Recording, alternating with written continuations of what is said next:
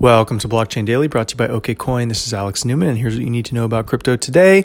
Wednesday, February 12th, markets continue to rally with Bitcoin Core sitting around 10,350, up another 1% from yesterday.